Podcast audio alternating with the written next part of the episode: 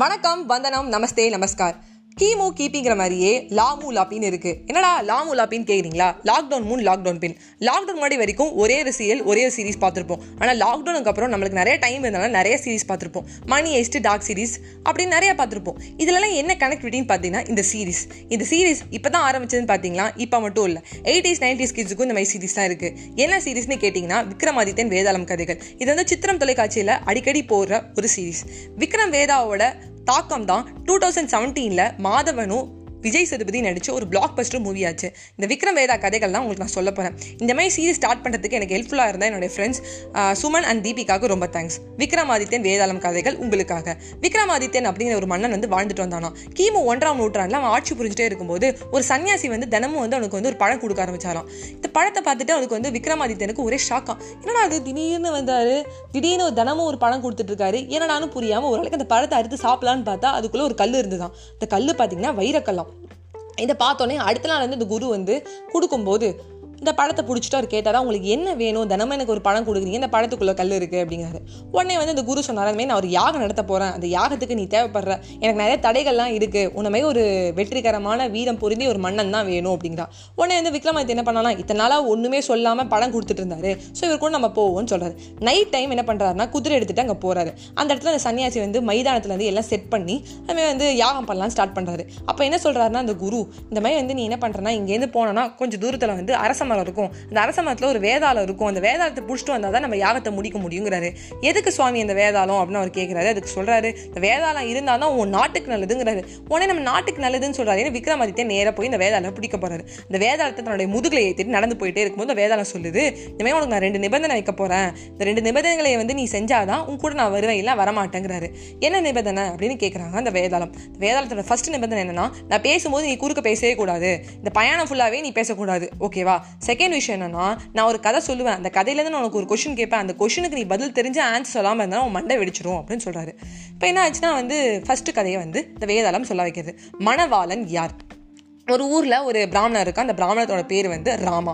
அவனுக்கு ஒரே ஒரு பொண்ணு சந்தனா. அந்த சந்தனாக்கு என்ன பண்ணுறான் அவன் ஃப்ரெண்டு வீட்டுக்கு போகும்போது ஒரு வரன் பார்த்து முடிச்சிடுறான். இது தெரியாமல் சந்தனாவோட அம்மாவும் ஒரு வரனை முடிச்சிடுறாங்க. இவங்க ரெண்டு பேருக்கு தெரியாமல் அவனோட தாய் மாமானும் ஒரு வரனை பார்த்துடுறான். இவன் மூணு பேர் பார்த்த பசங்க வந்து வாசலில் வந்து நிற்கிறாங்க மூணு பேரில் யாருக்கு சந்தனா அவன் கட்டி கொடுக்கறதுன்னு இவங்க மூணு பேருக்குள்ளே பிரச்சனை.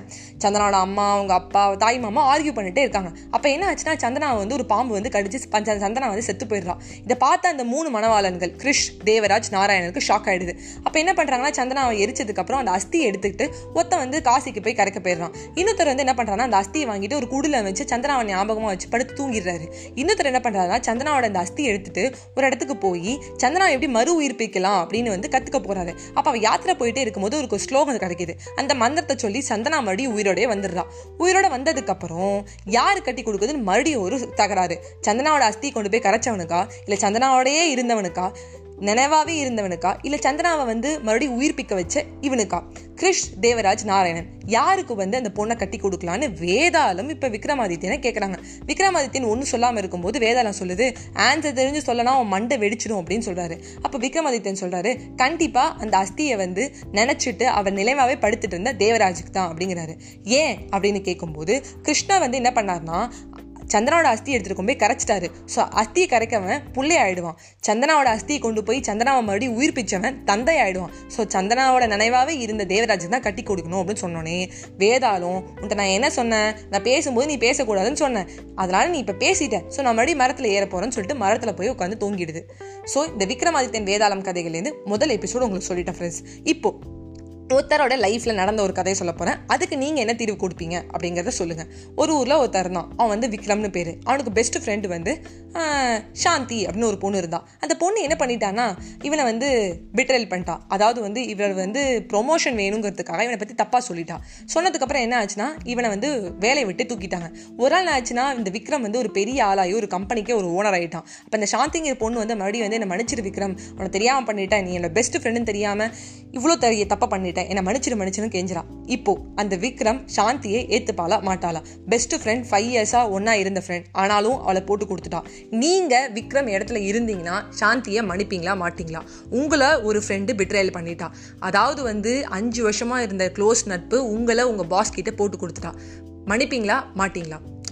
இதற்கான ஆன்சரை ஞாபகம் வச்சுக்கோங்க. அதை நாளைக்கு வந்து நான் உங்களுக்கு சொல்கிறேன் அன்டில் தென் பை ஃப்ரெண்ட்ஸ்